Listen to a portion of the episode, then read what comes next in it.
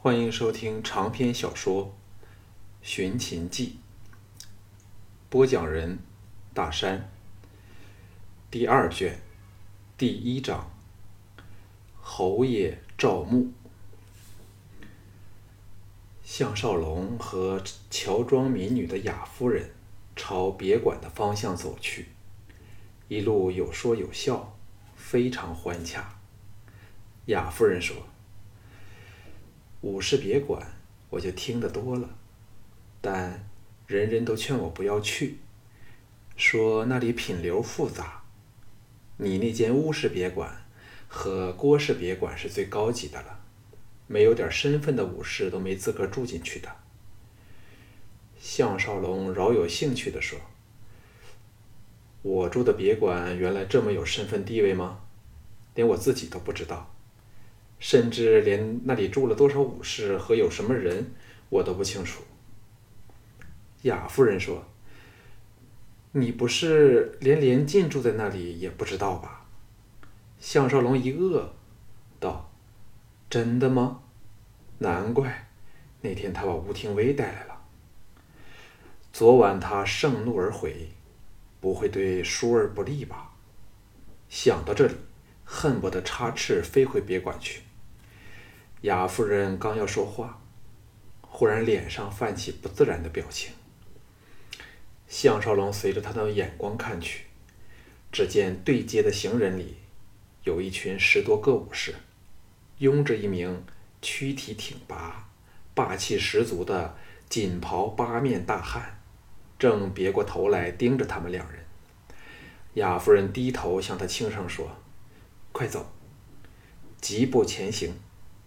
项少龙满肚子疑惑，追在他身后，眼角瞥处，那群人分了两名武士，横过车马往来的街道，追了上来。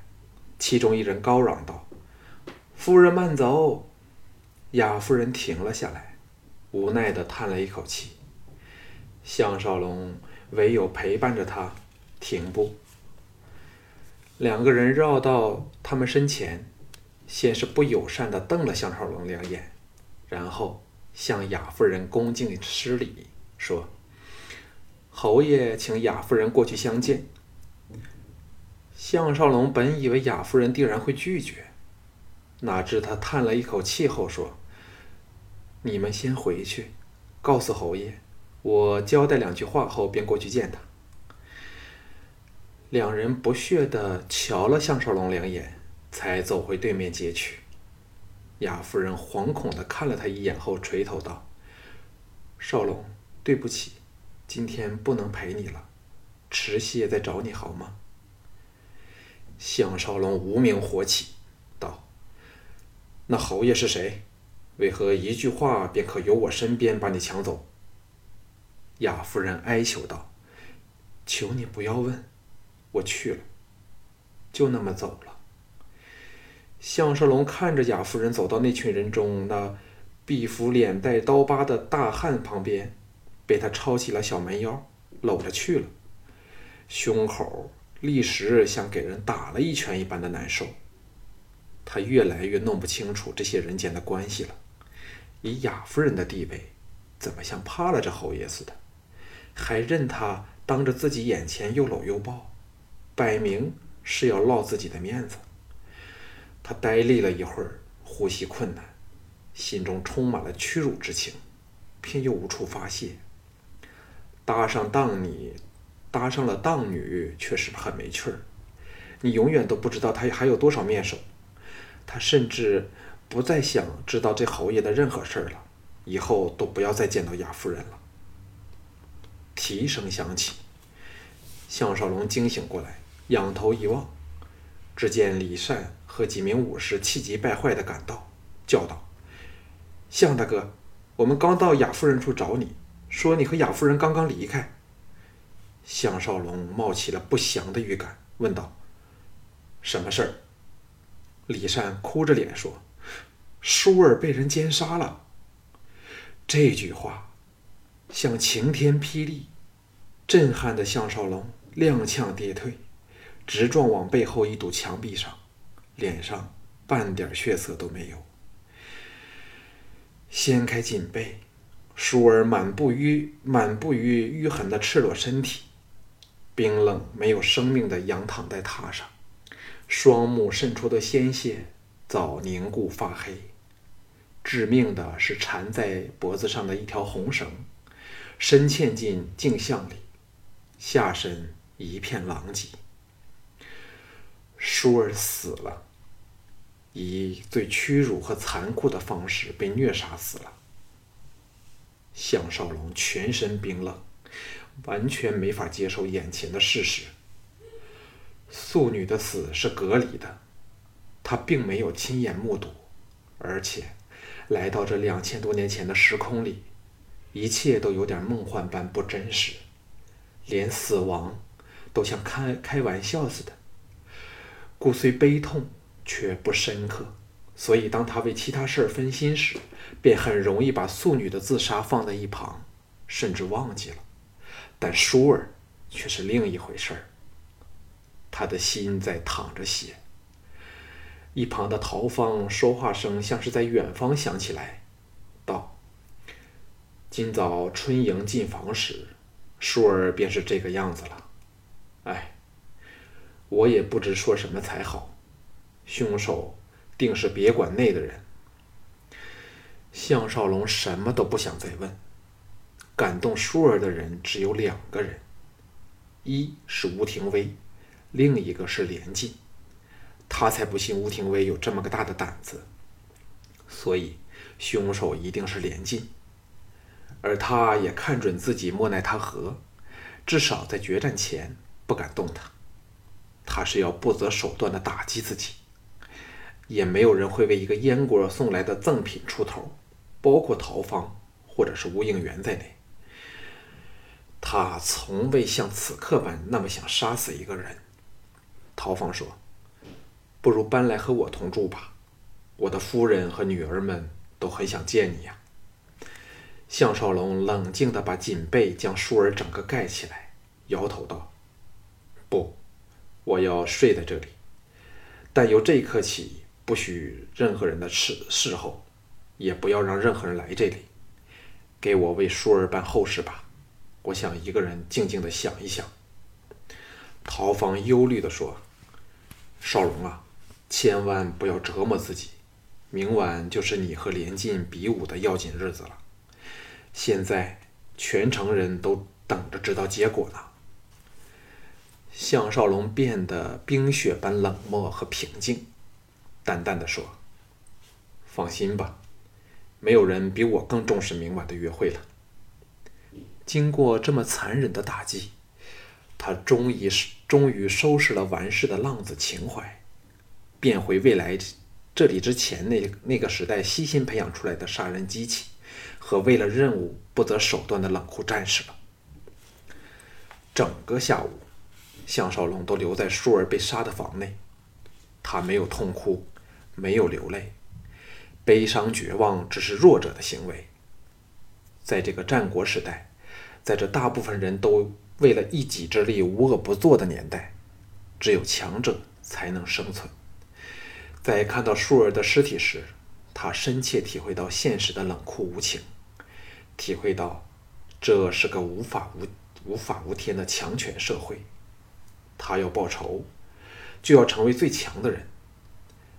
待陶芳等所有人都退出宅院后，他拿起了木剑，专心致志地练起剑来，钻研着墨子剑法的精要。心与神会后，他把其中最精妙的实式不断地重复演习。墨子剑法重手不重攻，但每一招的于式都隐含公式。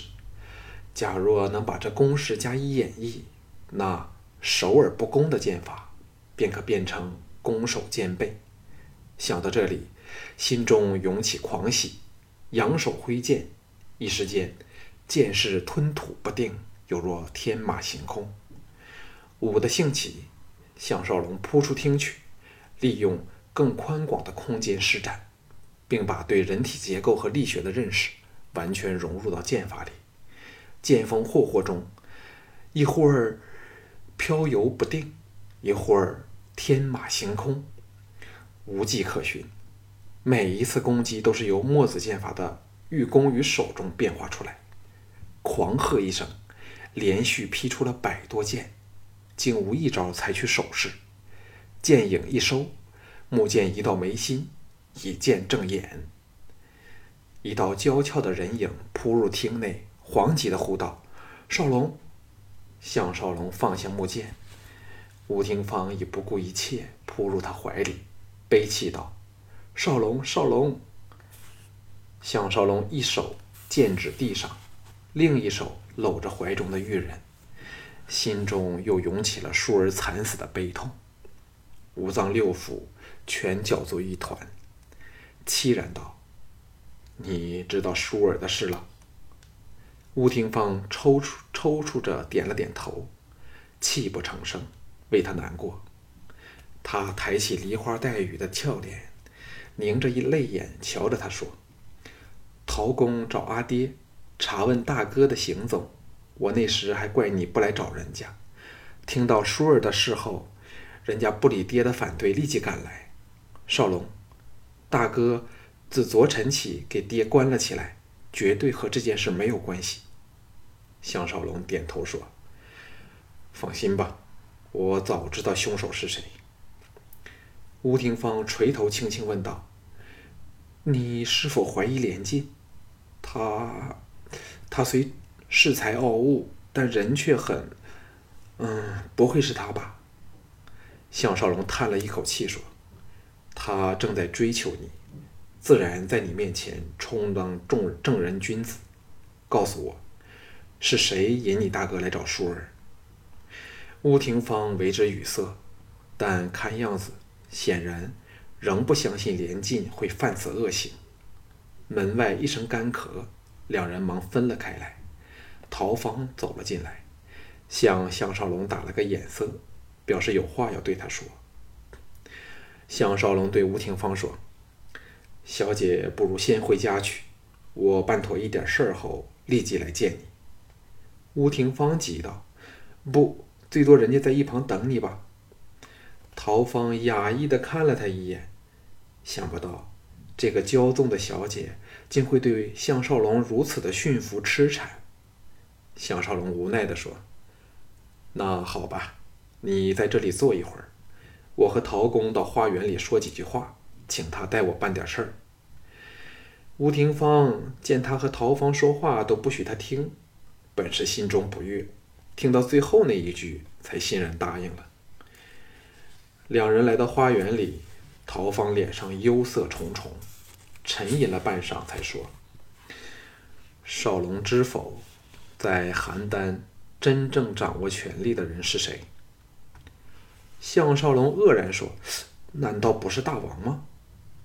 陶芳。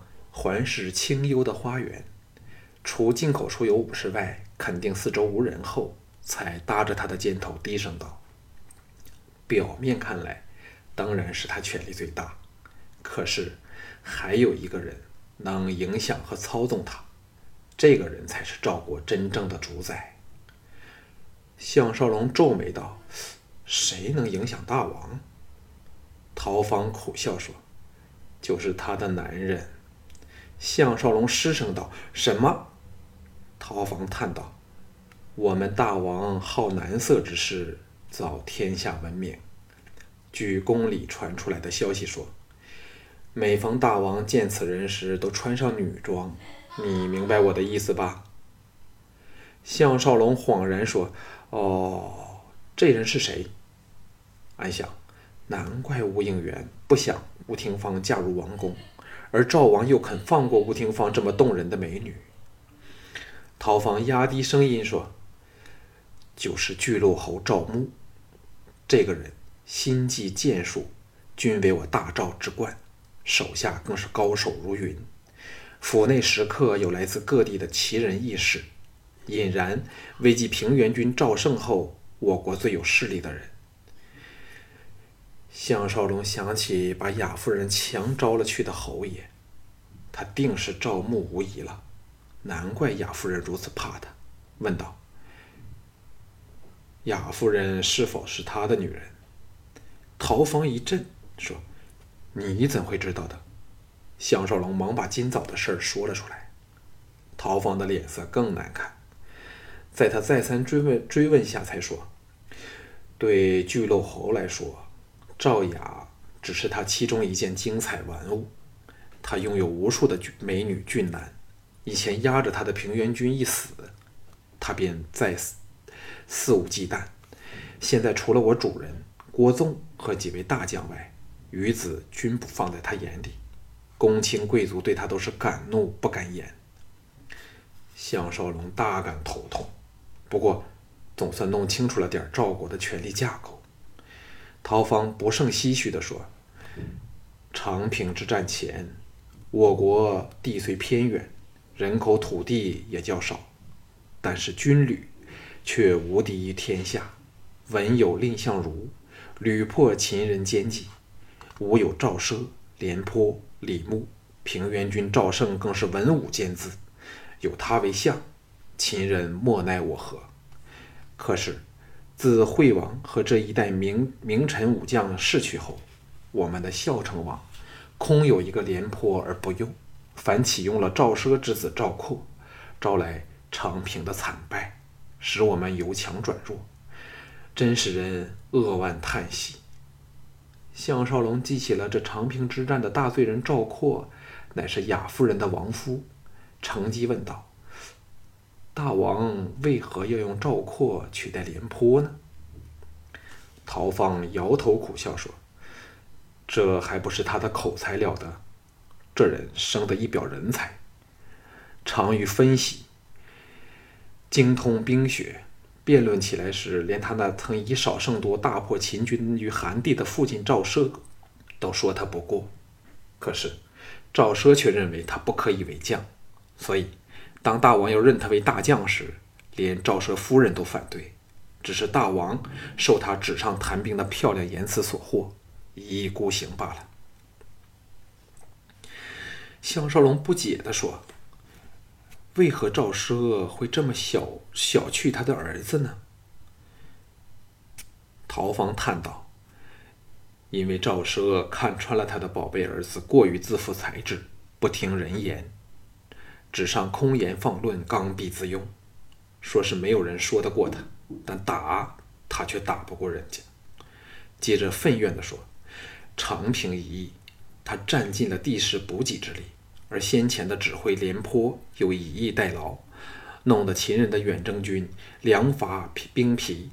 岂知他一到，便下令全军空城而出，又仓促深入敌阵，结果不但被秦人反攻逼回城内。”又给截断了补给线，个多月便粮绝城破，被秦将白起干出了有史以来最残酷的大屠杀。大王对此事实在是难辞其咎，若非他以赵括换廉颇，何来此事？接着放低声音说：“应元大少爷就因此事对大王心淡了，现在少龙明白了吗？”项少龙知道。陶芳已受到了乌应元的指示，对他推心置腹，问道：“陶公为何忽然提起巨鹿侯赵牧呢？”陶芳沉声说：“因为他昨晚曾和连晋一起来到别馆，天亮后才离去，而以红绳虐杀美女，正是他许多嗜好中的其中一个，早有不少先例了。”项少龙巨震道：“什么？”陶芳说：“千万不要激动，更不可轻举妄动，否则徒招杀身之祸。他虽一向不管赵雅的事，可是赵雅破天荒两次留你过夜，必然招他之妒。现在经连晋这最懂借刀杀人的奸贼缩摆献计，才有这事儿发生。所以明晚之会，连晋有他撑腰。”必会全力把你杀死，但若你杀死连晋，却会给他百步大王治你以罪。这种情况，我和大少爷商量后，才决定向你说个清楚啊。项少龙再次渴望着手里有一挺重机枪，只可惜，只是一把木剑，有起事来连乌世裸都帮不上忙，更不要说吴应元和陶芳了。陶芳劝道：“这两天最好少少点出门。若能击败连连晋，取得大王的信任，赵牧或者会改变对你的态度。到时候大少爷会另有大计。但一切都必须等到比武后才能说。”项少龙嘴角溢出了一丝冷酷的笑意，说：“我知道怎样做的了。”陶芳看得心中一寒，提醒他说：“你见到赵牧时，表面需装作若无其事。这个人心胸狭窄，你若开罪了他，定会招来报复。”项少龙心中苦笑，这是个怎么样的世界呀？回到房内时，乌廷芳等的嘴也都长了。项少龙心痛淑儿之死，没有心情和他亲热，和他说了一会儿心事话而后说：“假若有一天我要离开赵国，芳儿肯否抛却一切和我远走高飞？”吴廷芳一呆，说：“那爹和娘呢？”项少龙道。先不要想他们的问题，我只问你自己的想法。吴廷芳显然并不习惯于有自己的想法，迟疑了一会儿才说：“人家当然要跟着你，可是那要不影响爹和娘才行。”项少龙明白的说：“这个当然，我怎会只顾自己，不顾你不顾你的父母和家庭呢？”吴廷芳欣然移了过来。投入他怀里，扬起可爱的小嘴儿说：“少龙亲人家好吗？”他初尝滋味，自然是乐此不疲。项少龙无法可施，何况这又不是什么痛苦的事儿，搂着他吻了起来。不片晌，吴廷芳已是娇躯扭动，脸红如火，还主动爱抚他的虎背。项少龙想起要保留体力，暗暗心惊，离开了他的小甜嘴儿，软硬兼施，又吓又哄，把他逼回家去。陶芳早和一众武士在大门牵马等他，见项少龙把他送出门来，松了一口气。舒儿和素女两件事后，再没有人敢对与项少龙亲密的女人掉以轻心。吴廷芳的身份虽与惨死的二女大不相同，但谁也没有把握同样的事不会发生在他身上，而那个后果是没有人承担得起的。上马前，吴廷芳拉着项少龙说：“明晚才可以见，才可以见你了。爷爷答应了带我入宫看你们比武，你千万不要输呀。”正要登基，连晋从别馆走了出来，大叫道。孙小姐，请留步。仇人见面，分外眼红。但项少龙早拟定了策略，一点儿都不把内心的感觉流露出来，还挪到一旁观看吴廷芳对这前男友的反应。连晋连眼尾都不望项少龙和陶芳等人，大步来到了吴廷芳跟前。吴廷芳偷看了项少龙一眼，有点手足无措地说。连大哥，我要赶着回家了。吴连晋深深的望着他，脸上泛起了一个但凡女人见到都会觉得迷人的笑容，柔声说：“呃，那就让大哥送你一程吧。”吴廷芳吃了一惊，偷看了目无表情的项少龙一眼后，摇头说：“不用了，陶公会送我回去。”连晋仰天一笑，不屑的环扫了项少龙、陶芳等人一眼。晒道：“连自己的女人都保护不了，他们有何资格保护孙小姐？”陶芳和十多名武士一起勃然色变，脸上哪里还挂得住啊？反是项少龙冷静如常，不透露心中的怒火，只是冷眼旁观。陶芳怒道：“连晋，你说话最好检点点儿。”吴廷芳以前对陶芳不大客气，可是因为项少龙的关系，爱屋及乌，嗔道：“你怎可这样说话？快回去，我不要你送。”连晋斜眼望向项少龙，冷笑一声，向吴廷芳说：“孙小姐难道忘了我们的海誓山盟吗？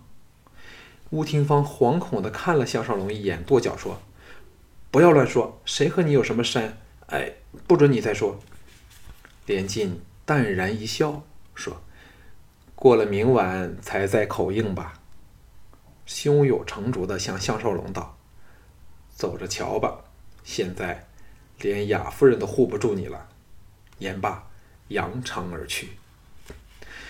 乌廷芳哪里受得过这般的侮辱啊！大叫道：“我要告诉爷爷！”连晋只以狂笑回应，竟然连乌世罗都不在意似的。项少龙和陶芳交换了一个眼色，都大感不妥。难道赵牧真会为他撑腰？否则他怎会如此嚣张呢？项少龙刚返回屋内，便有下人来报，雅夫人派了马车来接他去。